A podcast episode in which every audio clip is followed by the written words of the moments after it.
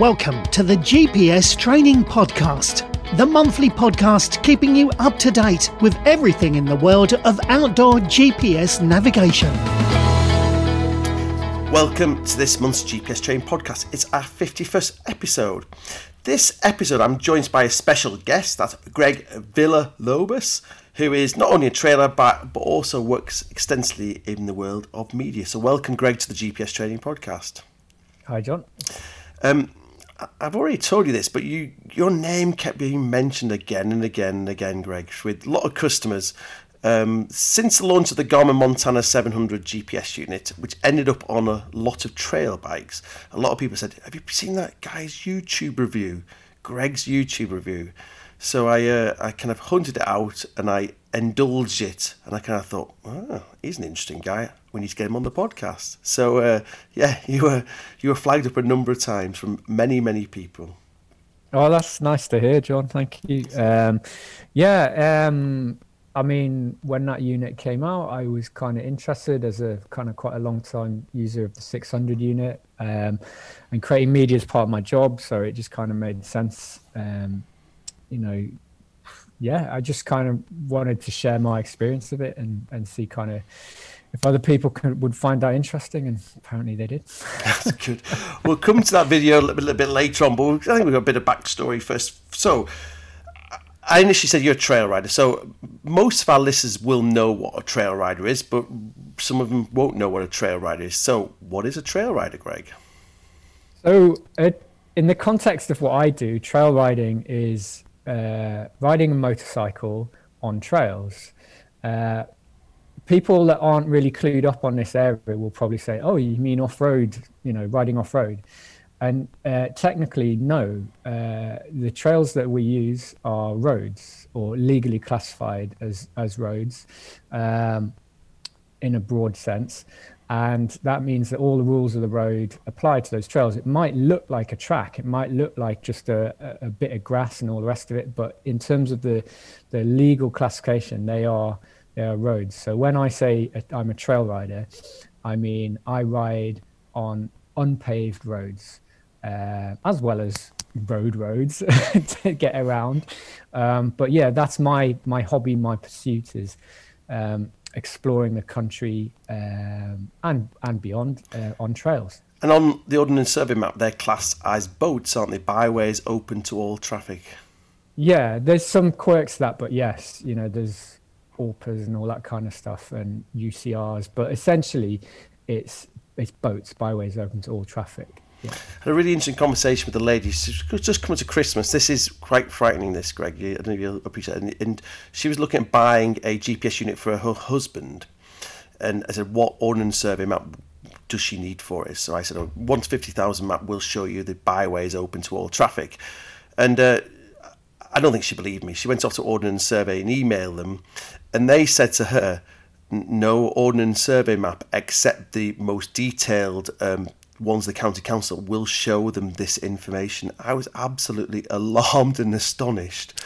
Uh, so I sent her a screenshot of a scale of a map and said, "Look, this is what he will be following."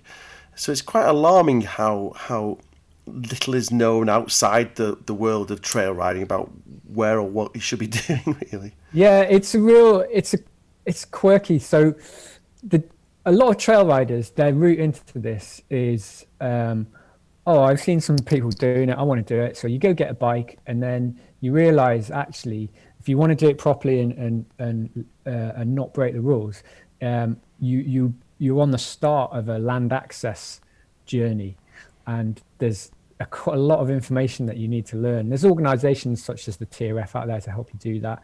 Um, but yeah, it's um, it's a land access thing, and and like you say, um, there's there's a lot of nuances to it. Um, you know, ordnance whoever from Ordnance Survey gave that information doesn't necessarily know all of the details there, and they're kind of right in, in the, to an extent because the no, they're not right. But to pick up on what you said, the the maps are only in date on the day that they're printed and stuff changes and so even though something is classified on the map you still if you want to be legit need to check your council's definitive map. so, it, you know, it's an awful lot to take in um, when you first start out. Mm, interesting. So, how did you get into it then? So, how long have you been riding a trail bike for, and how did you first get into it? Yeah, so in the grand scheme of things, not that long. Um, in this pursuit, there are many people that are of pension age that have been doing it for most of their lives, you know, and they kind of talk back about the good old days back in, you know, the 70s when you could ride a lot more routes and all the rest of it.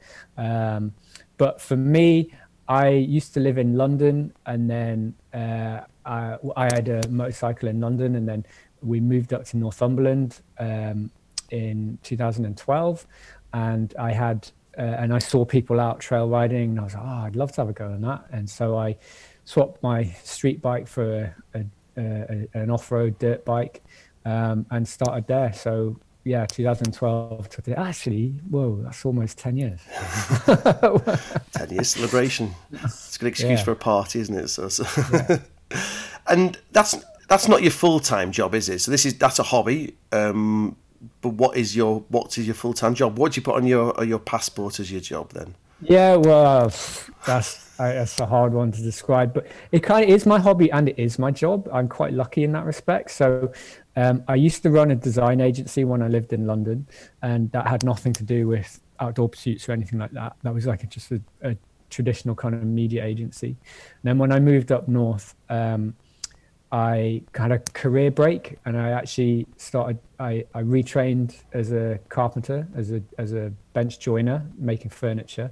And while I was doing that, I started trail riding, and then picked up my camera for fun, which I hadn't done for a long time because it used to be you know work.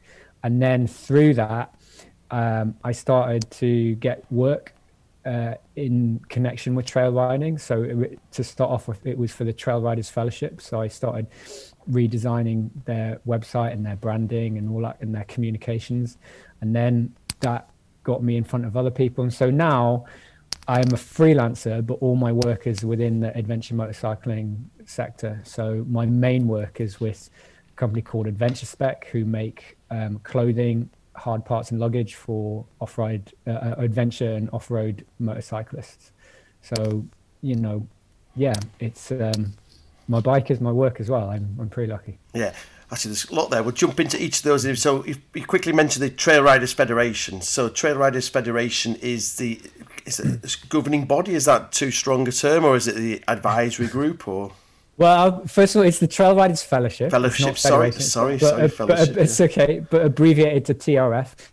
And it, it's a volunteer organisation, so it, it's kind of the most the, the, the motorcycle equivalent of the Ramblers, but much smaller, um, with um, many many challenges that come with being a voluntary organisation. But essentially, the TRF exists to um, uh, promote responsible trail riding. That that's a very important part. But really, it's there to preserve the the legal access to the trails that remain. Um, so making sure that those boats, byways, open soil traffic, um, etc., do not get their classification does not get um, uh, challenged or downgraded.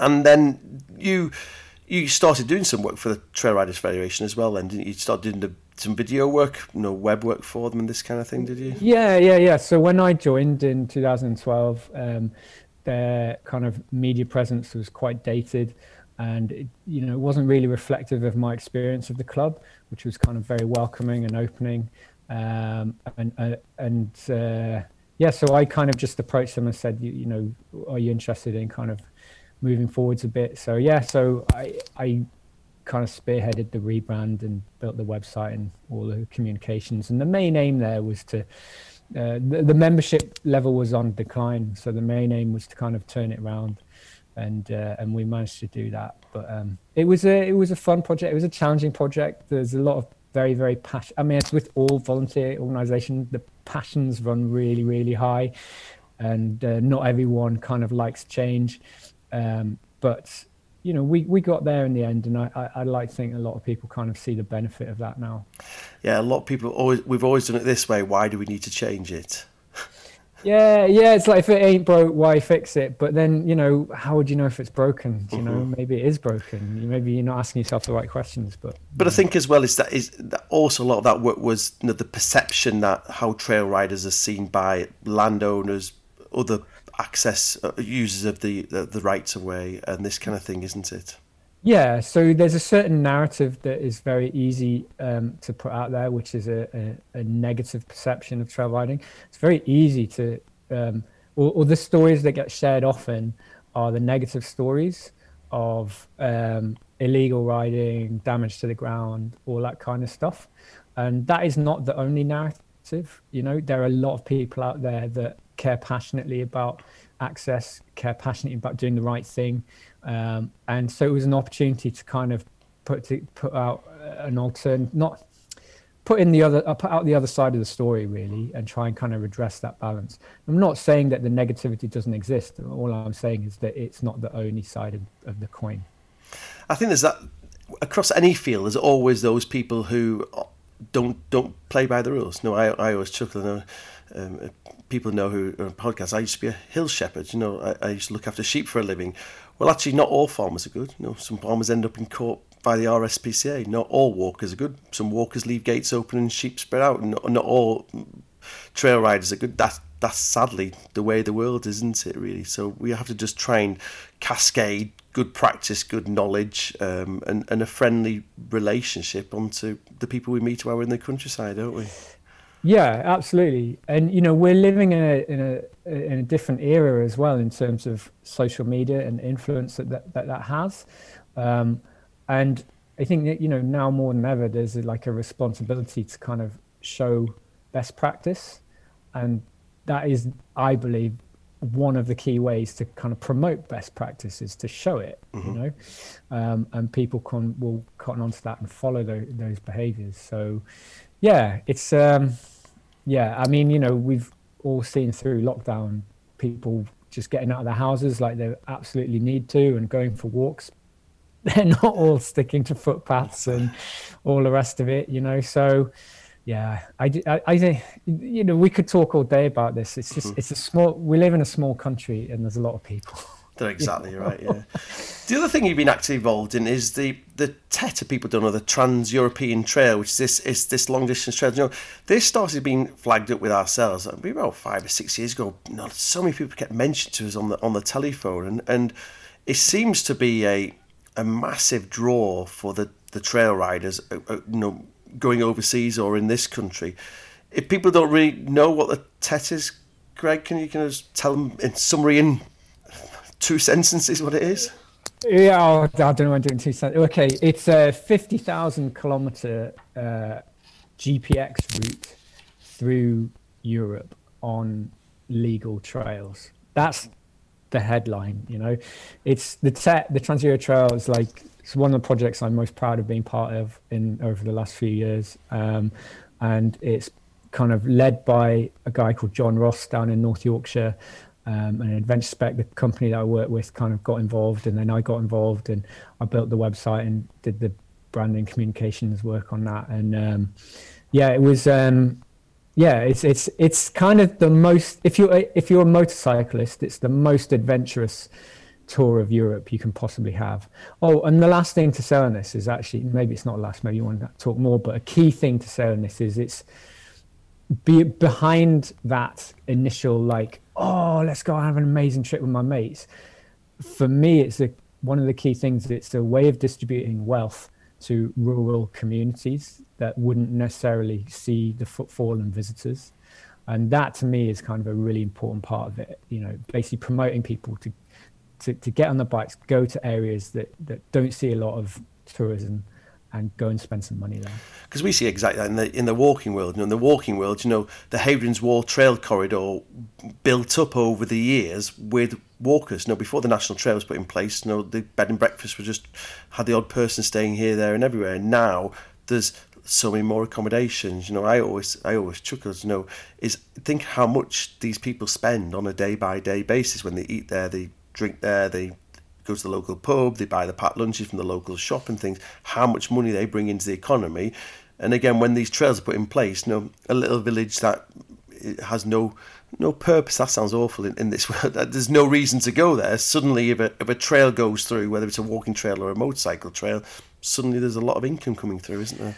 Yeah, there really is. I have, you know, in my head, I've got this kind of vision of like a little little old lady in a tiny little shop in the middle of Romania with like you know bread and milk and cheese and then two stroke oil and four stroke oil right. and maybe a few spare brake pads yeah. you know like i mean I, I, I joke a bit but i love it to kind of get to that um, and i think one of the key things with motorcycling is you you've got that distance that you can travel like I, i'm a keen mountain biker i'm a keen walker as well um, you know so i'm not kind of saying one's more important than the other but the thing is on a bike if you have a week off you can travel a thousand, two thousand miles, you know, mm-hmm. um, a, and you can take in several countries in in a in a in a week off, um, as opposed to a week's walking where you might get from coast to coast or something like that in the UK, you know. So, yeah, it, I think it opens things up in that respect. And that kind of nicely moves me on to your first project on on your trail bike, which is uh, you rode from North England to Buckingham Palace on your trail bike, didn't you? I'm going to put some links into some of the videos that you've done because I, I, actually sat down um, uh, on on Sunday afternoon and uh, wrote a few notes and watched them. And brilliant, absolutely brilliant, really nicely put together. You know the way you brought people into them, and and again, uh, when people listen to the podcast, I'll, I'll put some links in the in the notes to these various videos. So how how did that all come about? So you had this idea to go from your home to London and back again, uh, teaming up with your your fellow riders from the TRF. Um, and it, yeah, it didn't quite all go to plan, did it? Really didn't, didn't start out very well. Yeah, yeah. So uh, that seems like a long time. 2016, I think it was. yeah, it? So yeah, it's, and a, a, an awful lot has changed in like the technology uh, uh, and social media world since then. But essentially, uh, well, I think the key thing to say is that it was a time when I didn't have any children. so I was a lot freer to do this kind of thing. Um, but essentially, the, the bike that I have is a KTM 450 EXC, which is an, an, a competition enduro bike that is road legal. So it's it's really not designed for going on the road. It's designed for going on dirt, um, and uh, which is great when you're trail riding. But the thing is, in the UK, the trails are all quite separated out, and you've got to do a lot of road work. And traditionally, people wouldn't normally do a long distance journey on this kind of bike because it's not very comfortable. Um, it's a bit like you know going on a long journey on a racehorse, you know. Um, but it's the only it's the bike I had, and one of the benefits of the bike is it's light to pick up, and that's kind of why people do it because you fall off the bike quite a lot. Um, and so yeah, so it's a lightweight bike, but I kind of converted it sort of DIY converted it into an adventure bike. And I was like, look, I've got this week, two weeks off. Um, I'm just going to go off and see if I can get to London and back. The other part of that is that finding you can't just go out and go, oh, there's a field. I think I'll just ride across that field, as you well know. You know, you can only go on legal trails, and finding there is no uh, magic website where you can just go and punch and show me all of the trails around England. It doesn't work like that, and people are really surprised to find that. Um, so a lot of it is based on local knowledge, and so tapping into that local knowledge is a really key thing. So if I was to sit down and map a, a route from Newcastle to London and back, I mean, I I'm not interested in that. but some people are. I'm not. You know, if I think about like getting all those OS maps out on the floor or digital equivalent and trying to find all these boats and link them up. It'd be absolute. I mean, it'd be a project. I'm sure people have done it, but it'd be a real project anyway. Um, so uh, at the time, and again, this is there's an irony here because uh, at, at, that time and to a certain extent now, I don't really like GPS. and GPX. I'm not really a massive fan. My thing is filmmaking and documenting, and I would much rather invest my time with cameras and all the rest of it. So um, I kind of said to myself, can I get from from Newcastle to London and back without a GPS device? And that was the premise of the whole project. So therefore, the only way for me to do it was to tap into local knowledge. So I was a member of the TRF, and the TRF is split into regional groups all around the country. So I kind of used Facebook to basically say, "Hey, I'm going to be here. I'm trying to get to there. Are you? Is anyone available tomorrow to help show me the way?" Unfortunately, in the TRF, there's a lot of retired members who have got a lot of free time on their hands. So I just, I mean, you can watch the film in the link if anyone wants to, but um, so it was really an investment in relationship building to help me get all the way around um, and it and it worked. You know, where where I couldn't on the odd time where I couldn't find anyone, I would just pick up a road atlas and you know, I say I, I strapped a, a compass to my handlebars, an old school compass. So it was like, as long as I'm going south, I'll get there. And then coming back, as long, as long as I'm going north, I'll get there. you know, so it's that thing if you get to the end of a road and you go, should I go left or right? And you just you know follow the compass and eventually you wiggle your way around but you know most of the time there were people to to guide me and it was a yeah it was a magical magical trip and it's only now in hindsight that i realize how important it was in my career to yeah. have done that and documented it and is that how you then got into that career of media then? Did other people see because then we kind of moved on to the, the lyndon poskitt year which people don't know as the paris dakar and you you started working closely with those guys. Is that because they saw what you were doing there, or did you approach them, or because we're only like a 2016 now to 2017, aren't we?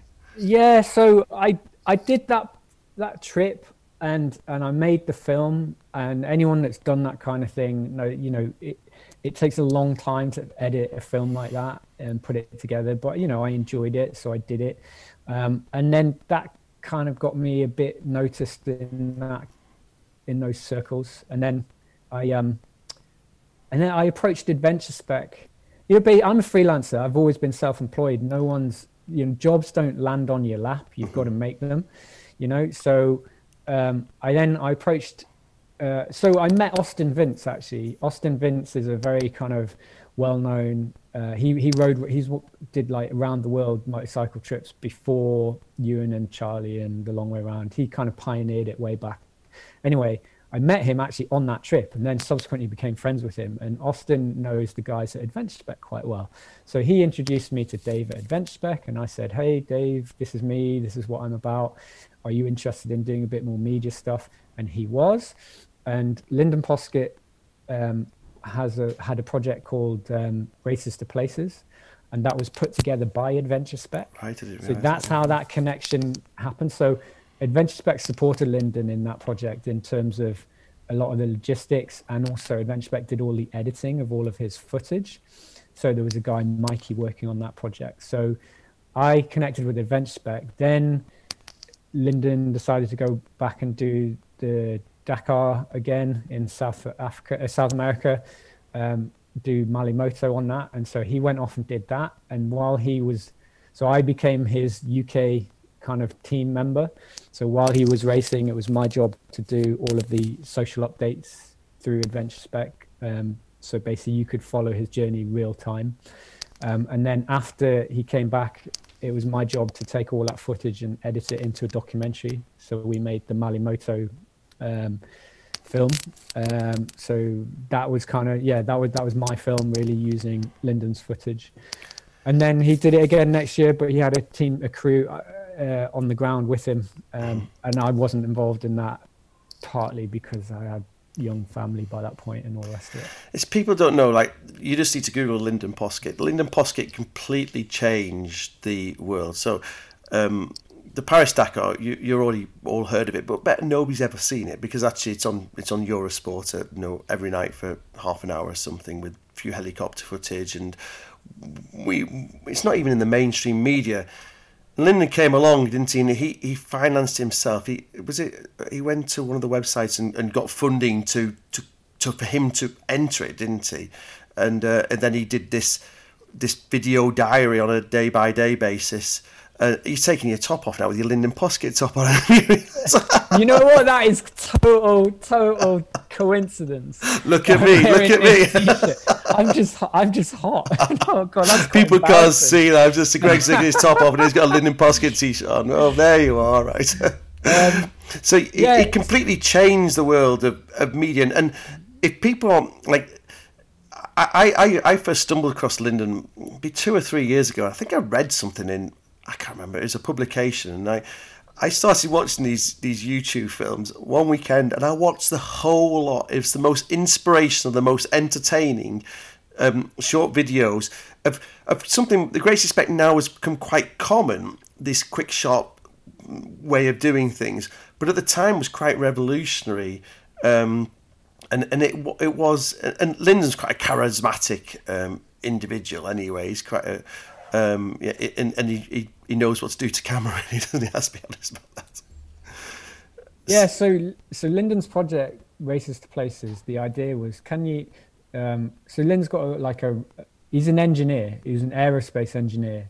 Um, and he's had a long time interest in bikes and in racing and he'd done dakar previously um, with a as part of a team and all the rest of it so uh, lyndon kind of left his job and, and decided to like ride around the world and one of the key kind of features of the races to places project was to race on every continent uh, around the world. And so one of the challenges of that was him to bar, to to build uh, uh, an adventure bike that was also capable of competing in these in these international races, um, and and then he's filmed it as he went. And obviously, the more you do it, the better you get. So kind of as you progress through that series, like you can see him really honing his craft and kind of realizing what works on camera and all the rest of it.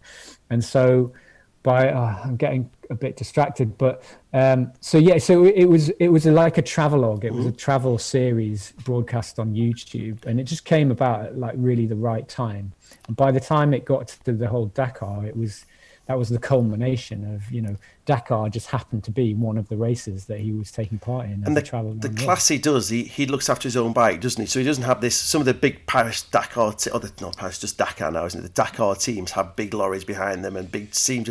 He's on this. Is it called Mo, Mini Moto? What's it mean? Malle. Malle. So Malle, yeah, Malle Moto, which is French, and it, so it means like moto in a box. Yeah. And so what it um, what it entails is your so whereas the big teams racing in the main competition are supported. So you ride as fast as you can. Then at the end of the day, you get off your bike. Your mechanic takes the bike. They fix everything. You get a massage. You get, you know, you've got a support truck, and the whole works. You know, that's at the the elite end. Um, that's you know the KTM, the Hondas, the Yamahas. They're all up at that end. Then you also have the, a class called Malle Moto, which is it's just it's it's back to how the original um, Dakar used to be, which is completely self-supported. So in that class, you have to do it all on your own. There are no mechanics, no support.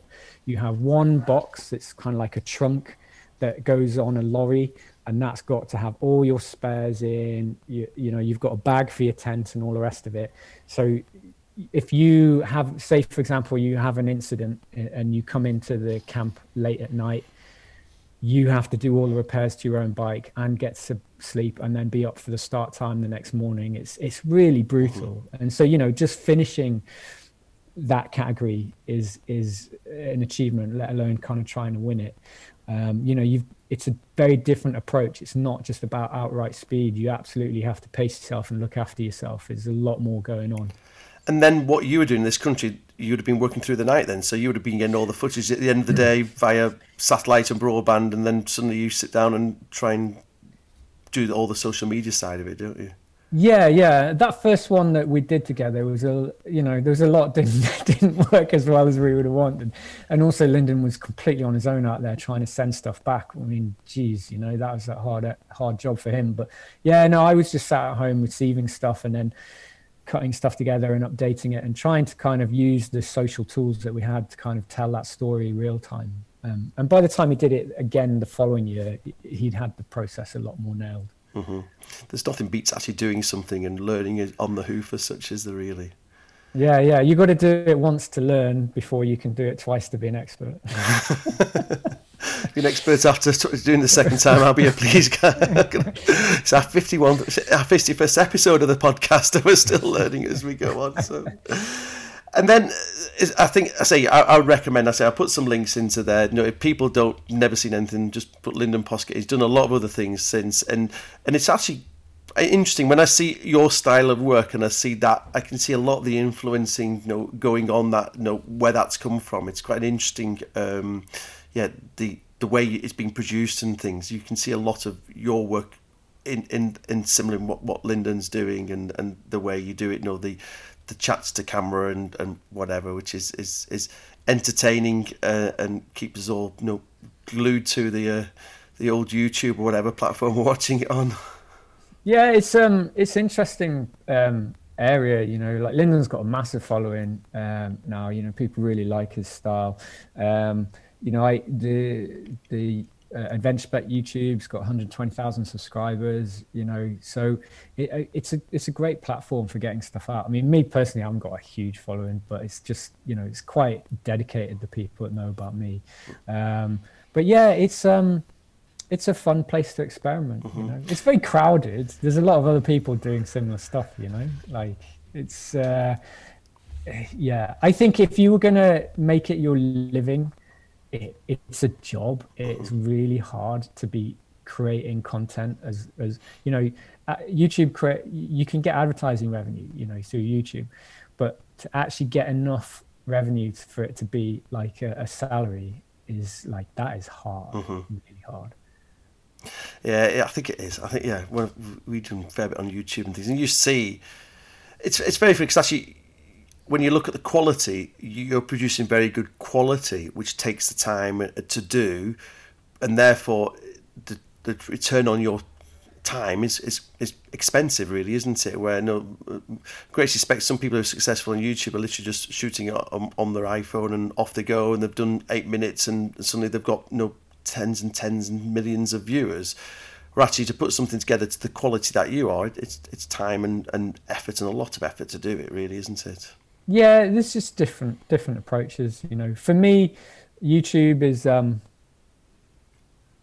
it's a it's a place for me to kind of celebrate the uh, the time the, the times that I spend with my friends. Mm-hmm. You know, and if I'm not hanging out with my friends making films with them, then I'm not really creating as much content, you know, but that's okay. You know, it's it's not the way that I earn my living, but um, yeah, it's. Um, I've been doing a lot of thinking about this actually recently, which probably is it's another podcast for another time. But you know, why why ride? You know, what, why buy the bikes and why do all this stuff and why? And it's really it's about friendship. It is. You know, and I think that this lockdown situation has really, really brought it home to a lot of people. Like I don't although I don't mind and I do enjoy getting my bike and going off and riding on my own, you know, especially when it gives me a break from the craziness of having a young family.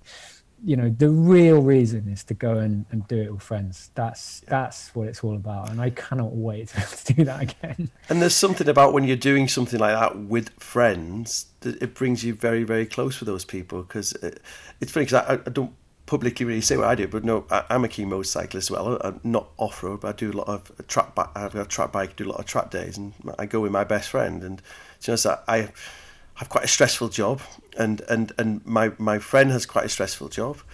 And suddenly, when we roll our bikes in the back of the van and drive off to Donington for the weekend or wherever we're going, you know, we, we start off with the first half an hour, an hour stressed and whinging, but then we're the best of friends, and suddenly you forget everything that's going on around you, and you have that great you know, two days away or three days away, whatever you're going to do, where you have to concentrate on what you're doing exactly the same as what you're doing when you're trail riding, and and that's that, you come back a, a completely different person. Uh, you do, you do, and you know, I don't know. I, I mean, if, to be a good dad, I need to be a happy dad. Yeah, right. and I can't, and I'm not saying that that needs to be like every day, all day. Do you know what I mean? Mm-hmm. But you kind of need to top up that like well of happiness every mm-hmm. now and then. And, and the thing that's really, ha- you know, my eldest is five. So, you know, six years ago, I had absolute freedom. And, you know, I think I was, you know, it's fine. I was blasé with that, you know, but actually now I realize kind of how precious those kind of, those, that time with friends is. Mm-hmm that you kind of you you you you need to like it's like a I don't know those those memories you feed off them that much you know that much more now you know mm. so that like you're saying that that two day track day that you know that might need to feed you for 12 months until the next time you can do it so mm-hmm. it's like you owe it to yourself to go out and really enjoy those two days you know i should get my wife on you can tell her that there so we should move on to Adventure Spec. So Adventure Spec, as you've already said, you know, sponsored a bit of uh, um, the early days of, of the Lyndon project and this kind of thing, and and it's quite interesting really because it is, as you rightly say, it's, it's a clothing brand, a uh, apparel brand, a you know accessories, but they've got this fantastic uh, YouTube presence of you guys out on your bikes. Now that's cool. how, did you, how, did you, how did you get that gig, Greg? Come on, that sounds great. Yeah, I, I, look, I am lucky, John. I know, um, but yeah. So that so Adventure Spec is Chris and Dave, um, Chris Colling, Dave Lomax, and um, they kind of cottoned on quite early early on about the power of media. And they're a small company with limited resources, but they they saw that um, that creating media in a time when you know we're talking like I don't know maybe as long as ten years. I've been with them for about five six years something, and you know, maybe like ten years ago they they started doing this, and and they could real see the rather than going out and spending money on a full page magazine ad you know once a month you could take the same amount of money and invest it into creating media which you had more control over. And actually you could be putting it in front of kind of people that were real dedicated loyal fans you know and building a fan base like that. So yeah again i'm i'm getting slightly distracted but um so they've always understood the power of media um, and doing it themselves and kind of experimenting and making up their own um, forging their own path in that respect so kind of when I got involved, it I don't know. I, I kind of just see it. They've given me a lot of space to do what I think I'm quite good at, um, and and it's worked out well so far. You know, I wouldn't want anyone to think that I'm out there riding my bike every day, having a jolly. No, it's a, it's a quite cross, quite a cross section what you do because you get right down to the FAQs of a jacket or something that's quite studio based and quite um, factual compared to like I'm out this weekend and we're pushing the jacket through its paces and seeing exactly where we go. But there's a nice slant to it. You, it's not a salesy thing by it, or you just kind of you, you're justifying the you know the, the quality of the products that you're you're mm. using. So it's it's it's a double edged sword, really, isn't it? Yeah, I, I kind of see my job as like helping people. Well, my fundamentally my job is to tell the adventure spec story, but like the the the detail in that is helping people understand our gear, how it works. You know, I'm not independent. You know, I'm not an independent person that's going to go, uh, this jacket is good or bad. Do you know what I mean? My job is to promote the gear. So I wouldn't want anyone to think, you know, watch this stuff and think that I'm a complete, like, independent person. I'm not a journalist in that respect.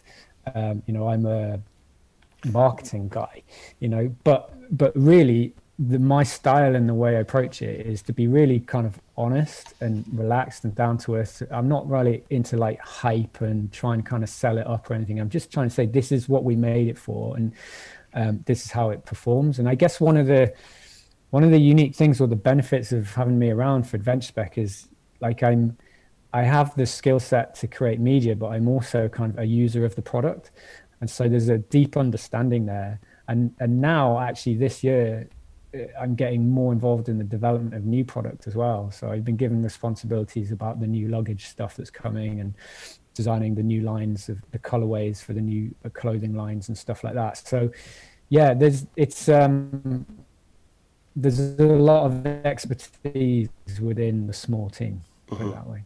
Mm-hmm. Uh, yeah, it's Still interesting. It's interesting. And is there and also so how many days a week do you spend doing that media stuff with with those guys then? Well, I'm a freelancer, but I'm kind of, you know, they're my main client, you know. So I, um, yeah, I can, I've got it on a timesheet somewhere. I could tell you, but it's, but I kind of work probably uh, three quarters of my month is spent working with Adventure Spec. Um, so yeah, uh, and you know, like today, I've been design sitting in front of my computer. Um, looking at mailing lists and how we, you know, put mailing lists together to reach the right people at the right time and looking at help desk stuff, you know. So it's not, in, I'm involved in all aspects and therefore, so, so there's a lot of nitty gritty, boring stuff that goes with that. But what it does mean is that when it comes to doing those FAQs, for example, I've got quite a good understanding of the information that people actually want about the mm-hmm. stuff that we make and all that kind of stuff. Mm-hmm. Very good. And then moving on to the Garmin uh, YouTube film that you did, which is the one that kind of flagged was put in front of me. So you've always been a, a GPS user because you mentioned before you had a, a, Garmin Montana 600, and then you decided to upgrade to a um, a 700. Um, you've used other things, or you've tried other navigation devices in that period, or have you just always stuck with Garmin's? So, so the, the the Garmin Montana unit, once I started trail riding, you know, quickly it's the one that everyone uses. So it's the, the 600, the 610, the 680. Um, I think it's 680. They they were the ones that that basically everyone in my riding groups were using. And I, I think largely they because they're so rugged, um, they're very very dependable units. Um, you know, we're talking like maybe 10 years ago when I started. So in the last kind of few years, mobile phones have started, you know, to come online in terms of people using mobile phones um, as as navigation devices, which is fine. It's great. You know, if I'm out doing some geocaching with my daughter, I, you know, just pull out my mobile phone and away we go. You know, because I don't have to rely on that mm-hmm. to get me home. you know, um, whereas I think when you start getting into scenarios of so first of all, when you when you're on a, a motorcycle, especially a single cylinder lightweight trail motorcycle, there's a lot of vibrations come through the handlebars. So you need a device that's going to kind of, you know, that's like you know thousands of small vibrations like every minute of use and so you need something that's going to kind of um, withstand that and some mobile phones don't and then it's going to get dropped and bashed and muddy and wet and all the rest of it. And also like touch screens as well. Quite often when you're trail riding you've got gloves on so you need something that will work with gloves. So yeah the, so the 600 unit was there. It was it was fine. Um, and then when the 700 unit came out i think there was this ho- hope that it would be this unicorn you know amazing you know oh you know all those things that you'd said or wouldn't it be great if? And and you know when you look at the picture it's like well they've, they've ticked that box. It's bigger. It's bright it's brighter. Do you know what i mean? And it's got like inreach built into it you know so great you know? So it did and it did tick a lot of those boxes um, but not all of them. Um, i should also say actually before i got this so the bike that i have the ajp pr7 uh, one of the kind of unique selling features of it is, is it has a, a tablet um, mounted to it, and it's a Samsung. It was a Galaxy Samsung Tab, um, and which is a great feature. And it's actually great for the manufacturer because it's it's not tied into the actual bike electronics. It's completely independent device, so you can change it or upgrade it, and it's not reliant on that.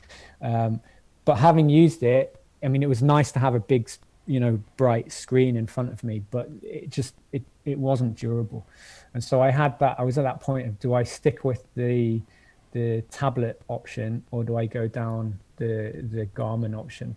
And uh, I think if it, the thing is, I'm an Apple user, and uh, and all of the software is is is kind of built on an Android um, setup and I, just like haven't got the time to invest to to learn another bit of you know another ecosystem and so i was just like no like if if there was if apple if all the software worked on an apple i may well get an apple mini uh, ipad mini or whatever and use that but they don't you know so um, i was like no I, i'm not going to spend a lot of money on a rugged tablet. So i just spent a lot of money on, on a garmin montana instead. And how long did you have that unit for and ride with it before you actually sat down and did the video? Because it's quite in depth. Uh, I'll, I'll, say I'll link to it in the in the show notes. It's quite an in depth review, really, and and to be honest, quite comprehensive. It's not something you just kind of say, "I'm going to do this this morning and do it." You, have thought through what you're going to say. You did it in a nice way. You reviewed it in a in a. You were told about the positive, the negative side of it. Um, so that must have taken quite a while to to collate that and put it together. Yeah, you know, again, I don't see my job. Not that that was part of my job. That was just me doing my thing. But I don't see my my role for people that follow me or whatever as I'm not there to necessarily just kind of big hype something up. It's like I want to be really kind of honest, and that's that's the thing. You know, I've spent the money before you've spent the money, so let me help you decide whether or not you want to spend the money. You know, um, so yeah, I, I, I couldn't tell you how many miles I'd done with it, um, but I knew the previous device really well because I'd done thousands of miles with that one. Um, and you can kind of, I've got a friend, uh, Will, Will Linson, who bought one at the same time, and he's quite a lot more tech than I am. And we chatted a lot about whether or not it could do this. I was like, oh, Will, can it do this? Can it do that? And, you know, so we had a lot of those conversations, which helped from the technical side. Um, yeah, I just tried to cover as much. You, you, basically, as as the the video title suggests, is like if you are a trail motorcyclist and you're interested in the Garmin 700, then this video is for you.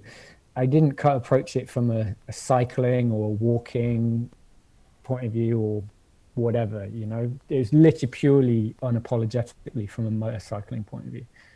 And I think well, a lot of people have found it useful because I see a lot of people mentioned to us that you know they, they have found it useful because actually it's a it's a, a, knowledgeable look at it without being a professional look at it in, in the nicest possible ways. A, mm. a user, you know, a user using it and, and coming across some of the stumbling blocks you came across and some of the pros that you, you, you liked about it. But it is it is it's 30 minutes is it? Is it a bit long is it tw- oh, I can't remember oh, I, I can't remember oh, I just like I I, I think what I did, I've in fact, I might have it in front of me. I've got obviously you can't see this if you're in a podcast, but I got my uh, my notebook and just did lots of like spider diagrams. Right. Okay. Kind of my my thinking on it. Maybe it's in an earlier notebook, but anyway, so just lots of you know, okay, these, and I went through that a few times to kind of try and figure out what the kind of the key issues were. Yeah. Um, that kept cropping up, and then I used that to create a narrative um, in the film. So I think actually in the film maybe I maybe I had a timeline. You did. You and did. I, and I put put quest just just before I did all the graphics. I just put in just white text on black background what the question was, and then a gap, and then I think I had that on my computer in front of me while I was filming it. So it was like it was, it was question and answer. So yeah. I thought about all the questions and then I filmed myself giving the answers. And the nice thing was you kind of said this is the time of each of those questions. So actually, if you had a specific issue or something you wanted yeah. to check, you could jump forward to 22 minutes or something where you were going to discuss the mapping options or whatever the option was there. Yeah, that's quite a good little feature that YouTube has. You yeah, so it's quite. So I say it, it was quite. It wasn't just somebody rolling the camera and doing it. Actually, there'd been some thought, and and therefore that's why I say the quality of the content you were producing is far superior then again, I, I spend a lot of time on, on YouTube and create my own coverage, and, and no, there's often that person who's like, I'm going to review this, and actually has got no knowledge of it. actually, yeah. there going, oh, really, really? Well, it's it's the equivalent of storyboarding for yeah. you know filmmaking essentially, but you it doesn't have to be storyboarded in the sense of like camera angles and stuff. It's just like this is what I'm going to communicate at this bit, and mm-hmm. then that bit and that bit. So um, yeah, I'm just trying to do a decent job, you know. Good. I'll also link to the uh, the video I say in the uh, in the in the, the under the podcast, so if people want to see it, they can watch it to their heart's content. I've I've I've, I've noticed.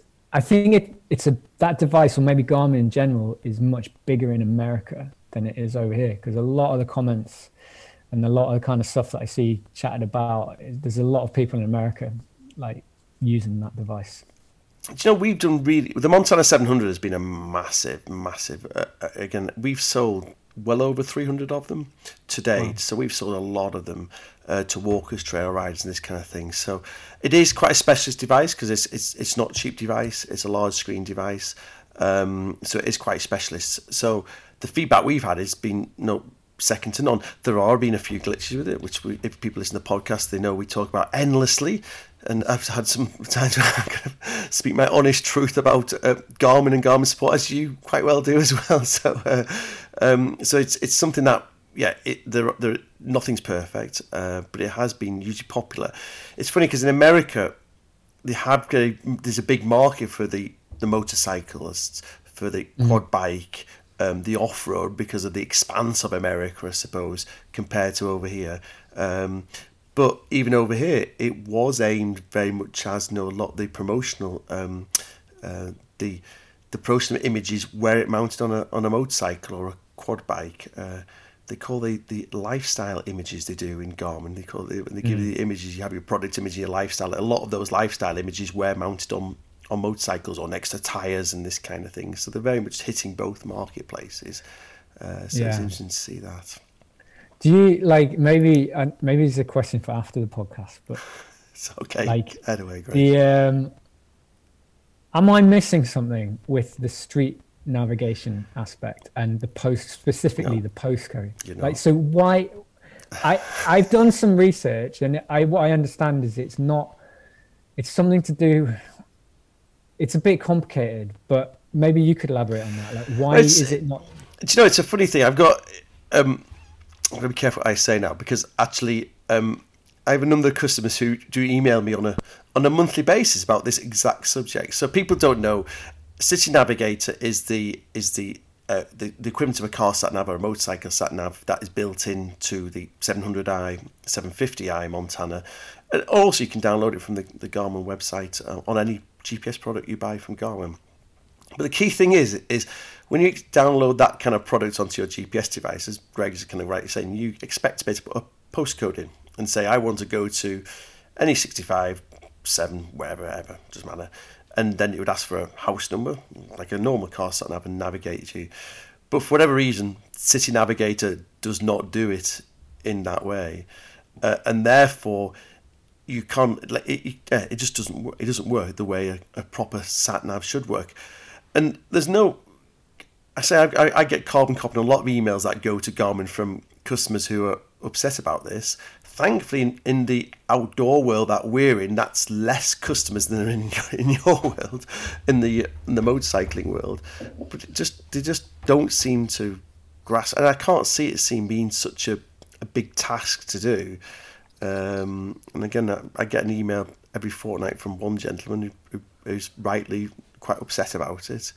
It's Um, infuriating, and I think that's something that people are hoping that this new unit would kind of address. You know, like it's because I think the Zumo does it. Mm-hmm. You know, I, I believe like, and maybe that's just built on a totally different operating system and you can't compare one with the other. But it, it's infuriating because you can, you can go, you can put in any forty six, and it'll go, yep, yep, I I know that bit, but the the three A B no, you're going to have to tell me what the street is, um, what the house number is. I'm like, well, I don't care about house number. I just put one, but I don't know what the street number, the name is. And then it's like, well, I can't help you.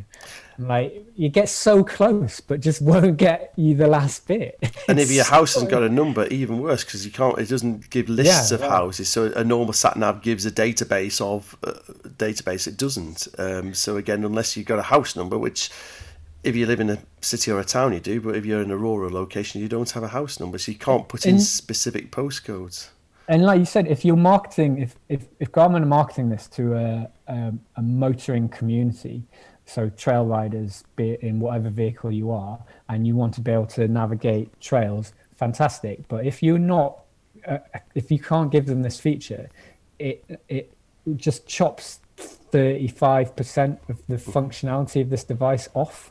You know, which is infuriating. Because a lot of our customers will use it in a motorhome as well as for walking. Know, they'll use it as a device, as a sat nav, you know, to put into their, their motorhome to navigate from the caravan site, and then they'll use it as a walking device. So they'll see it as a crossover. But without that postcode facility being as efficient as it could be, it does fall over that point. And, and it's quite funny actually because I've actually leaned on you a bit here, Greg. Because actually, when the customers uh, give, give us a hard time, I say there's not only us that don't know the answer. Greg, is, he's reviewed it on a, on a trail rider's background. See, he's saying the same things we're saying. It's the same things we're passing on to to Garmin. Um, But it's it's a uh, ah, there's if if yeah, you should listen to some of our podcasts, Greg. If you want to go back to that, our gripes at Garmin is a recurring theme, really, because I think sometimes you just think there's there's the problem with Garmin is a big American company, and and and uh, get that to, to be snowballed or, or or cascaded back up the the chain is is quite a hard thing to do. And I always say to people, you know, is if you've got an issue with Garmin, ring Garmin and tell them what that issue is. Uh, And I kind of say, you know, instead of 30 people telling us and then me reporting it on a on a Monday meeting with Garmin, of which, with the greatest respect, I've got another 20 things to go through, and this is number 19 on the agenda, your issue, and the other 29 people. If 30 people ring Garmin, they'll kind of go, oh, perhaps we should do something about this. Or if 300 people ring Garmin, they might take on board. Um, so again, I'm taking the, the, the cat off my back. It's no, don't gripe to me about it, everybody. Don't gripe to Garmin, and then potentially they might do something about it in the software yeah. update because that's all it is. It's a I software know. I mean, update, isn't it? who who knows what's going on? You know, like you say, there's a lot of stuff going on. You know, it's a big business lots of products and lots of different departments, and sectors. But I genuinely think so. If I if I were able to do an update film that said, "Hey, look, this feature is fixed," and now this device not only gets me around trails and OS maps and all the rest of it, but actually, when I'm out riding and I've finished trail riding, I can punch in a postcode and it'll take me there. What do we think the impact would be if there are people that are on the fence and like thinking, "Oh, it's not the device for me because that feature doesn't work"? I, I, I'd like not just because of me, because other people would be saying the same thing, but I'd like to think that they would shift more units. Oh, So but this is no like doubt. really a message. This is a message to Garmin. Like, bottom line, you will make more money if you fix this feature. Hundred percent, and again, it's a feature that is is her- hereditary. You know, they know it's there, and actually, why could that not be solved? And if it was, if you rightly say, they would clear, they would start selling twenty percent more units, and that is as straightforward as that. You know, it is a feature that will bring in more. And for me, it's, it's just a software update, or it's another database sat behind the the map, uh, and and. I'm not that technology minded, but surely that can't be such a complicated thing to do, can it? It's odd because the data's there. Like they, the street, the street name and the house numbers. uh, You know, discounting like houses that don't have, or you know, that don't have a number. But like you know, one John Smith Road is in the system. Yeah. It is there. It's just not connecting to, to the postcode, the, the last part of the postcode. So yeah. Anyway, you know. hey, see, it's not only you, us we have therapy on our own podcast. It's nice that you have therapy as well, Greg. the Good Therapy Podcast. The, I'd say the, the, for me, right, the last thing on it, what it what it means in reality is that when we're out trail riding, I can be like, la di da di da, look at my device. It's amazing. It's way better than your shitty little, you know, iPhone over there. You know, ha ha ha ha. And then we get to the end of the trail, and and it's like, okay, um, you know, let's go to this campsite or whatever. And they're like, well, where do we go, Greg? I'm like, sorry, you know. And then my mate over there is like, ha ha ha ha ha. You don't know where you're going. I do because I've got an iPhone attached to my bike. Yeah. So you That's know, it. Mm, that's good. Okay, to end up on a positive note, where can people find more about you, Greg? Um, social media, Facebook, YouTube, and uh, yeah, Oh yeah, what, what all do of they put the into? above. You know, just my name's pretty unique. Greg Villalobos, V I L L A L O B O S, and um, yeah, you know, I've got a newsletter that I put out that's for well, I have a thing called Shoot and Ride, Yeah. which is kind of for people that um, kind of quite passionate about photography and and riding motorbikes. So we're kind of quite a small little community, but I, I put a newsletter out um, every month to, uh, to to those guys and kind of just sharing some of the stuff that I've been looking at that month and uh, celebrating some of the stuff that people in that community have been making. Um, so yeah, there's that and. Uh, yeah, I always find it weird, like you know, follow me, like why, why would you want, you know? But you know, if you want, you know, go have a look. If you like what you see, by all means, you know, join in. You're more than welcome to kind of follow and be on board. Um, Yeah, I think it's interesting. Yeah. Again, I go back to no, I- go back to even if you're not interested in the subject you are, it's a very interesting way that you portray it. It's quite a style that you, you've got to do, and I think anybody can appreciate. that. If anybody spends a bit of time looking at reviews on YouTube and this kind of thing, it's kind of, it's not just. I keep, I, I said that originally. It's not. Uh, it's not just here. I've, I've done a video clip. It's somebody who it knows how to do it professionally and therefore can put something together that looks a little bit more professional. Because I go back to let's just go back to the Montana 700 or 700i in your case when you reviewed it is a lot of those reviews online are somebody in the states stood in a paddock doing a review on a product they've had for two minutes and don't really know much about it. Where yours is a lot more uh, in depth, knowledgeable, and you bring quite a bit into uh, what we do. So I think that that's what I can take away from it really. So it, it, to see that quality on, on in YouTube is is quite a, a relief really. Well, that's that's kind, John. Thank you. you know, um, I'm not really interested in just kind of banging out quantity over quality. You know, if I haven't got anything to say, then I won't say anything. you know, and that's why I'm not necessarily out there posting all the time. You know, because it takes time. When sometimes I do it for work, and and that's paid as part of my day, and then I can spend time on it.